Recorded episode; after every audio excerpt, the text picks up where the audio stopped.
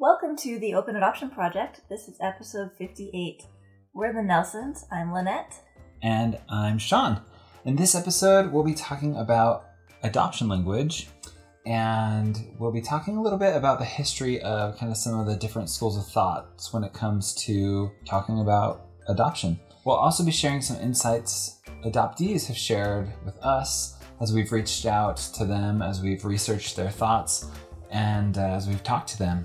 We're excited to explore that aspect of adoption language in this episode.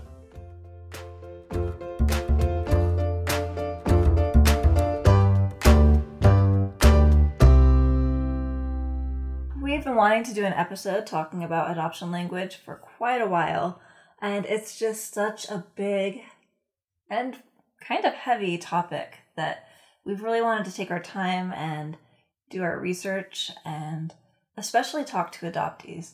And as we were reading about these different kinds of adoption language that have traditionally been used pretty much since about the 1970s here in the United States, it was really interesting because to me, as I was reading about them, I kept thinking, wow, this school of thought is really like centered on adoptive parents and their feelings. And then this other school of thought is really focused on biological parents and their feelings. And of course, that kind of leaves us a gaping hole where it's uh, what about adoptees? Like, why aren't we focusing our adoption language on adoptees?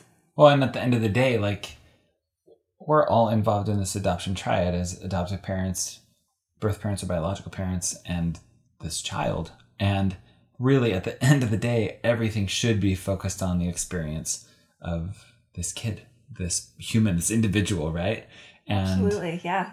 and how they maybe want to talk about it will differ than how other members of the triad will probably want to talk about it. And I think it's really important that we give a lot of weight and heed to the adoptee's voice. I agree, and I would take that even farther and say our adoption language should really just be centered on what adoptees want. But of course, that also creates a challenge because adoptees are not all of the same mind and they're not all having the same experience, and there are so many different thoughts on adoption language from adoptees. So it's not like we can make a big list. There are lists. Um, There are lots of lists. yeah, there are lots of lists on adoption language, but ultimately, if we're trying to focus our dialogue around adoptees and what they prefer and what makes them feel more comfortable, we can't operate off of a list. We have to be sensitive, we have to be listening to and asking questions when we're talking to adoptees to try to tailor our language to be what they want, what they desire to hear. Yeah. So you've you mentioned that we've done a little bit of research Mhm. and there's several different schools of thought. Yeah, so let's talk about that a bit. Yeah, let's dive in. What's what's one approach? So the one that we were introduced to first, and I think most adoptive parents would also be in this pool, is positive adoption language. And from what I've gathered, positive adoption language was really created by adoption professionals in the 1970s. And typically in the in the past, the language that had been used was like natural mother and like what you kind of still hear, right? It's still a bit reminiscent. And so positive adoption language was this quest to try to reshape adoption language to I think I would gather I would assume maybe that the goal of it was to change feelings and experiences for other people regarding adoption. Yeah, in our research, um, I read that the term birth mother was actually first used by a Nobel Prize winner, winning author um, in 1956. So this is a, a ways back, right? Yeah. Um, but it was by an adoptive mother. It wasn't by a birth mother or biological mother. It was coined by an adoptive mother in a book. So interesting. Yeah. Well, and yeah, I remember our very first adoption intake meeting where we sat down with a few other people who were considering adoption. And a bunch of social workers just talked to us about different things we needed to know about adoption. And one of the things was positive adoption language, which I was not familiar with. And so they talked about, yeah, you say birth parent instead of real parent. Um, instead of saying natural parent, it's like biological parent. And I don't know, just like this list. I don't Yeah, rather than, like, go through giving- the whole list, yeah, but yeah, you can look it up. But there were some really interesting ones, like instead of saying um, if you're a biological parent, instead of saying my child, you say my child who I placed for adoption, which doesn't really roll off the tongue. Let's let's be not, honest not here. supernatural, but yes. Or instead of saying I'm in reunion, let's say I'm making contact with my biological family. I do think I will say though that having the conversations with social workers in the beginning of our journey and with other adoptive parents around positive adoption language did shift my mind to be thinking about other members of the adoption triad more. Um, I think that I think that as an insecure young, you know, mid twenties hopeful dad, I was really focused on me being a dad and you being a mom, and I probably didn't even think about the language I would use or the language that birth parents or adoptees would use. And so for me, it was really nice to be able to stay, kind of step back and think, oh, wow, I do need to be really intentional about the language that I'm using. Yeah. And uh, it all stems out of respect and love for other people. Absolutely. Yeah, and words matter. Um, I would say that I wouldn't completely agree with all of the language that we were suggested to use at that point, but I didn't know anything else at that point, and so yeah, we were pretty hardcore. Like once we learned that, we were like, "This is the language you should use." So we tried to teach it to our families and make sure people in our community understood it, which I think is a good thing. But yes, it doesn't really leave much room for other feelings. And I mean, even in its name, positive adoption language, which it is sometimes also called respectful adoption language, which I think is a better goal. If your goal is to frame language in a respectful way, that's a better goal than framing it in a positive way. Yeah. Because you want to let adoptees feel whatever they're feeling. Yeah, I can actually one experience. Uh, this was probably I don't know two years ago, and our now nine nine year old um, said something to me, uh, and he said, "But what about my real dad?" And he said it like that. And at first, I was like wanting to correct him and say, "Oh no, you mean your birth father." And then I kind of had to step back and say, "Well, this is his reality, right?" And the, maybe those are the terms or words he needs or wants to use to Yeah. express, right? Um, my first instinct was to say, I am your real father. Um, but letting maybe, maybe my pride subside a little bit and saying, Oh, you're talking about. And then I said his biological father's name. And we kind of just went on from there. But yeah, ever since then, I've been a little bit more focused on how our children refer to um, their biological parents or their birth parents. Yeah, well, and even with our kids, it's so different from kid to kid, even though Mhm. we're all in the same household. And Sean and I are modeling the same language. Of course, we try to pick up their cues and follow their leads, but there's four different kids with four different perspectives. Yeah. And even with our four kids, I feel like we do hear some differences. We have one child who gets very upset if you refer to her biological parents as her real parents. Um, and she just it's like, no, all of my parents are real. And that really gets her goat. And then we have another child who, for a few years, not the one that you were just mentioning, but another child who would just always ask about, well, what about my first mom? And he, I don't think we had ever used the term first mom or first Not with parent him. with him, but it was just what felt natural to him. And when he would ask about her, that's how he referred to her. So had to try to mirror that and yeah, respect where he was coming from on that. I like what you said, how that's their reality. You just need to respect that and be cognizant of that. I like Yeah. that. We learned a lot as we implemented positive adoption language in our household, and it's kind of morphed and changed over time. So you mentioned Absolutely. mentioned, But I do also just want to once again drive in that point that it's called positive adoption language typically, but I do prefer the idea of framing it more as respectful adoption language because I do think some of it goes a little bit too far, right? Like not calling a child that you place your child anymore, or I don't know. It, it seems a little bit micromanagey. I can see how this language bothered people, and so another school of thought, of course, emerged, and that was called honest adoption language. So, honest adoption language is really what I would read as a response to positive adoption language.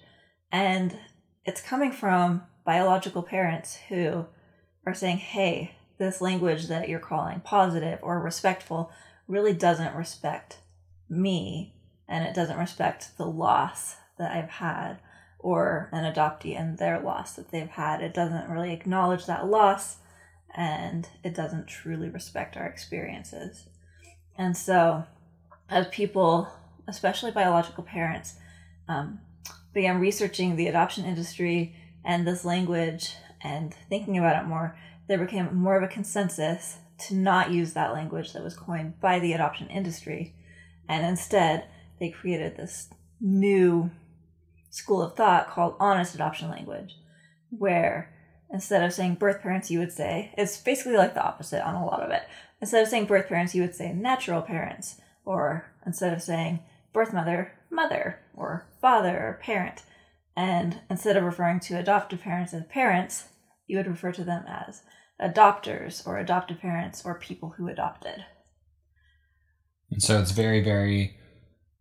It's flipped, yeah. It's yeah, so I focused mo- primarily on birth parents. Yeah, I mean, I think it really is. And I think that's reasonable when the adoption industry was and still can be so dismissive of these biological parents and their feelings. And so, yeah, it seems to me, and we're not birth parents, and so we're not like authorities on this. And we did talk to a lot of adoptees for this episode, but we did not specifically reach out and talk to many birth parents about language for this episode. So feel free to reach out and share your thoughts too, um, because we would love to hear them. But yeah, it's this interesting dialogue between these two schools of thought where you have different people with different experiences, and it's just kind of a bit of a clash. Yeah, I, uh, I, I'm kind of thinking of our youngest's birth mother, and that's her preferred term for it, right? Um, when we were kind of setting boundaries in the very beginning of our relationship. Um, our three older children call their birth moms by their first, first name. Names, yeah. And she was like, Oh, I don't want him to call me by my first name. That feels weird. Why doesn't he call me Bima? I loved that. Which I loved short that she shared that. Yeah, birth, birth mom. mom. Yeah. Um, and birth birth father, we actually call him Beepa. Yeah, um, that's what our little guy calls them, and it's and, really sweet. I love yeah. that. Yeah. And so um, I think it's important that that each of our children's biological parents feel heard, feel heard and that we respect what they're asking. At the same time, we need to make sure that we're focusing on our kids too. And if at some point our youngest says, that feels weird for me to call her that or him that, then then we'll all have a conversation and talk together, right? Yeah, of course. Yeah, and of course, an adoptee should be in the driver's seat about what language is being used for their story. But yeah, so a lot of the language in honest adoption language, for me as an adoptive parent, seems a little bit weird. Um, things like instead of saying someone was placed for adoption, you say surrendered to adopt, surrendered for adoption, or lost to adoption. Um, Separated by adoption. Yeah, yeah, interesting. And instead of saying was adopted, which is one of the preferred terms for positive adoption language, it's is adopted, so it continues to be part of their identity forever. Is the idea behind that? Yeah, instead of talking about an adoption triad, honest adoption language talks about adoption as more of a transaction. And so, yeah, it's very interesting. You can definitely hear a lot of trauma behind this language and a lot of, I mean, people who have been mistreated, honestly. Yeah. Is what I hear when I see this.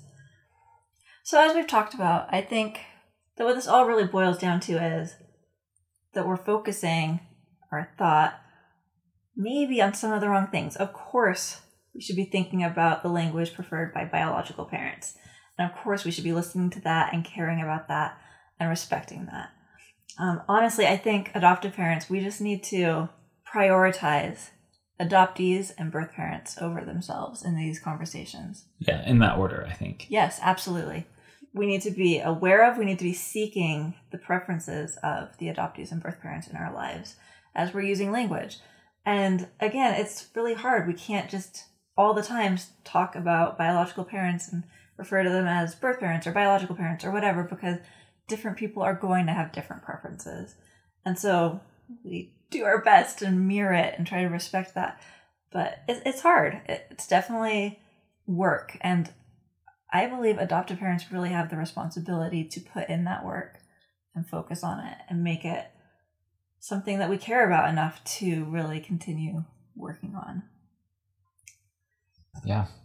And I think when it comes to the honest adoption language, there really can be a lack of focus on the adoptees. Like if we're if we're listening to adoptees, they may be saying that, well, I I want to call my adopted parents my real parents, um, or or or I, I don't always want to be defined by being adopted, and so I don't want that to be like the primary thing about me as a defining factor. Yeah. Well, and of course, it's going to be different too, right? Yeah. There's some adoptees that I'm sure would really align with that, and that's valid.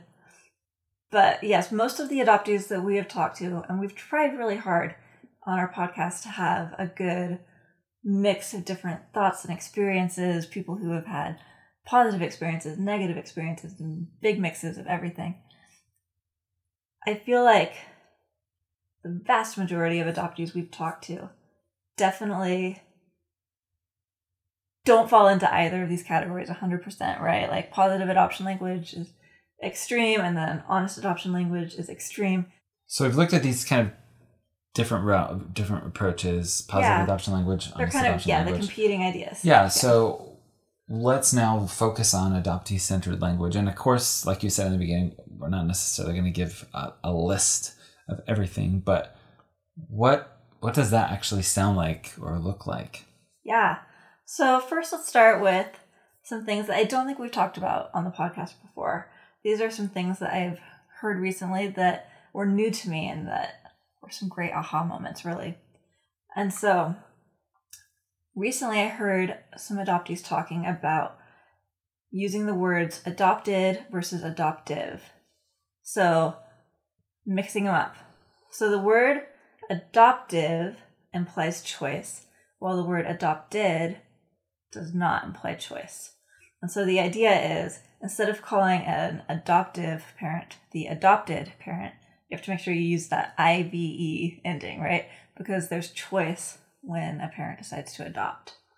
But with a child or an adoptee, they are an adopted child because they didn't have that choice. So instead of calling them the adoptive child, the ED. So I thought that was an interesting distinction. It's something I hadn't ever thought about before. But we had a couple of adoptees bring that up. Yeah, I think personally I naturally would say it that way. Yeah. But that's, that's I have interesting. heard it yeah. switched though, and so yeah, that's good to be aware of. Yeah. What else? Um, something else that was brought to my attention was, and we haven't talked about this much, but when you have donor conceived children, referring to the person who was the donor of part of their genetic makeup, right? And so apparently in some families they'll just refer to that person as the donor and instead of referring to them as a biological parent or whatever else. And so opening that door up is the preferred thing where you let the child decide how they want to refer to their biological parent instead of just calling them the donor. So to be careful about that. Which yeah, interesting. I don't we don't really have experience in that. Yeah. So that was interesting to hear. We might do a future episode. Yeah. On that, but yeah. Also, othering adoptees. So, like, people often like to talk about your own kids, and I'm saying that with quotes, right? Big air quotes. Yes. so that's an example of othering adoptees. So if you have an adopted child or a foster child or a donor conceived child, um, the idea that they're not really like like your own, right? In the quotes, because they're not a biological child of yours. So, for example, if somebody is introducing their family and they say, I have six children, I have three, and they say, I have three biological children and three adopted children. Yeah, yeah, like othering them like that, or or saying, yeah, this is my daughter, and then this is my other child who's whatever. Which, Gotcha. yeah, that, that's obviously awkward. So yeah, just making sure that people are aware that there are lots of ways to belong, and people can belong to you in all kinds of ways, and it doesn't have to be this big explained thing when Yeah. you're talking to others. So another one that we've talked about with adoptees, and Lynette kind of referred to this earlier, but is the term "real," hmm um, and the vast majority, uh, the vast majority of adoptees we've talked to are very uncomfortable with The word the real. using the word "real" because we're all real, like right? We we have real adoptive parents, we have real biological parents or birth parents. Everybody is real. hmm Um, and so, I, and I, I mean, I think most people within the adop- adoption triad or adoption constellation get that, and we get a lot of a lot of people outside of the adoption world that use that word. Hmm Um, but yeah, as much as we can help that be dissolved Mhm. from the the vocabulary. Yeah, yeah, the word real. Um, something else, and this is actually a tangent. The importance, this is for adoptive parents, and it's coming from me as an adoptive parent. This one's not from an adoptee. But it's really important to remember that a mother is not a birth mom before she places her baby for adoption. So if you're talking to a mom and she's pregnant and thinking about making an adoption plan, she's still a mom. She and she is a mom, and of course she's still a mom if she places too. But she's not a birth mom, and she's only a birth mom after she signed papers. I see a lot of people online who will refer to expectant mothers as birth parents, and that can be considered coercive. And yeah, just a little heads up to not Yeah, not call people not birth refer to they're them. not birth parents. I think that's really valid. And when when you give them that label Mhm. before they place their baby, I think there is probably some extra pressure. And while that may be their plan, that they're choosing adoption beforehand, um, we want them to be able to make that choice. Without any Without any, any- coercion, Yeah. yeah, at all. Yeah. Yeah. So I think it's really great that you brought that up. Thank you. Um, another term that we hear that adoptees kind of struggle with is using the word unwanted. Do you want to speak to that? Uh, of course, they're going to struggle with that. Yeah. I think anybody would struggle with being referred to as unwanted. Don't use that. Use compassion in how you speak. Yeah, like, oh, you know, this baby was an unwanted baby or an unwanted pregnancy. That Yeah, yeah. Just find better words. There are many, many better words out there, and you can find them. Yes. Yes. Um, we I think we might have discussed a little bit about instead of saying someone is adopted or they are adopted, saying was adopted. And this one I think um there's probably a lot of people on both sides of whether they prefer to be called someone who is adopted or someone who was adopted Yeah. many of the adoptees we've talked to go both ways, right? Like, and I think that it kind of just gets mixed, right? Like, you might refer to yourself as, hey, I was adopted in one conversation, and then in the next say, oh, yeah, I am adopted. So I think we might get a little too nitpicky about these things. You know, it's kind of interesting as I think about different conversations I've had with people, um, and I could be completely off. So this is obviously not research based, but I feel like most people that um, were adopted and have a closed adoption uh, use the terms are and am and uh, th those pronouns rather than what, like or the present tense Yeah, or present progressive past. tense instead of the past Interesting. um, and that many that have open adoptions refer to it as was. Interesting. And I wonder if that's part of like adoption agencies and their role in language, or if that's part of having an open adoption. Yeah, I That'd wonder. So interesting. I don't know. Yeah, I wonder if having some ambiguity in your adoption story makes it. More present tense. Yeah, it, it's still part yeah. of this unresolved or unsolved Mhm. part of you. Yeah. Anyway, again, that was just kind of my ramblings, but I, I have noticed that um, In talking in to more than, yeah, yeah. in more than a few cases. And this last one, again, I feel like it should be pretty obvious, but you don't refer to a biological child as your own child and then other those adopted kids as not your own, right? Even when I talk to adoptees who have had really mixed or troubling experiences with adoption, they deserve to belong with all of their families, right? They deserve to have that sense of belonging. And I just feel like it's really sad when our society won't just let people belong in multiple spaces where they want to belong and need to belong. And so, yeah, that's one of my big pet peeves. I've seen many adoptive parents on social media who it's kind of like the othering that we were talking about, right? Where they just Yeah, here's an example I see every once in a while. Like when people are ch- are announcing that they're going to adopt, uh, sometimes in the you know paragraph below their Instagram picture, it says, "Well, we always hope to have our own children, but have now decided to adopt." Or and what if your kid who you adopt reads your Instagram in a few years and it's like out there for everyone to see that this kid is considered second best by you? Like, how tragic. yeah, I don't know. This might be too much of a tangent, but adoptive parents definitely need to be getting some counseling and help in addressing these feelings. If, if you're adopting and you feel like this is second best or this child is less than a biological child, you need to get help, and that's okay. and if But it's get help, but they uh, don't deserve that. Yeah. and if it's just oh well, I didn't intend that by using these words, then be more intentional or think more deeply about the words Yes, think using. about your words. I saw, and it's some people who I don't follow, but it just popped up on my feed because I look at so many adoption related Instagram profiles. This adoptive family was doing some kind of reel or something. I don't know. I'm like an ancient person with all this technology.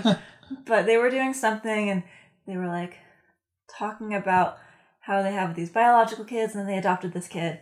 And they're like, we love having an extra bonus child after having our own children or something. And an adoptee commented because I saw that and I was like, ooh, that's sketch language. And I was already thinking about language, right, for this episode. And an adoptee actually commented on their post and said, hey, I'm an adoptee. And that kind of language really bothers me. You might want to reconsider for your child's sake. And they And were they- totally dismissive. I was furious. They responded. They did. They said, said, were so dismissive. We've talked to adoptees in our family, and they don't care. It's not a big deal. yeah. I was like, really? anyway, I remember coming home from work to that conversation. yes, I was. I was You won't so believe upset, this. especially on this adoptee's behalf, right? Who like spoke up and shared their own truth, and were just completely dismissed. So, yes, I think the essence and the bottom line of what we want to share today is listen to adoptees. I know that seems like an ironic message because we are not adoptees, Touche. but we are doing our best to try to listen to adoptees, and we just really want to encourage all of you to as well. Yeah. Words matter. Yeah. And some people may think that they don't. Um, but we can't we can't feel how other people feel. Mhm. Um, and that's that's a hard thing to grasp.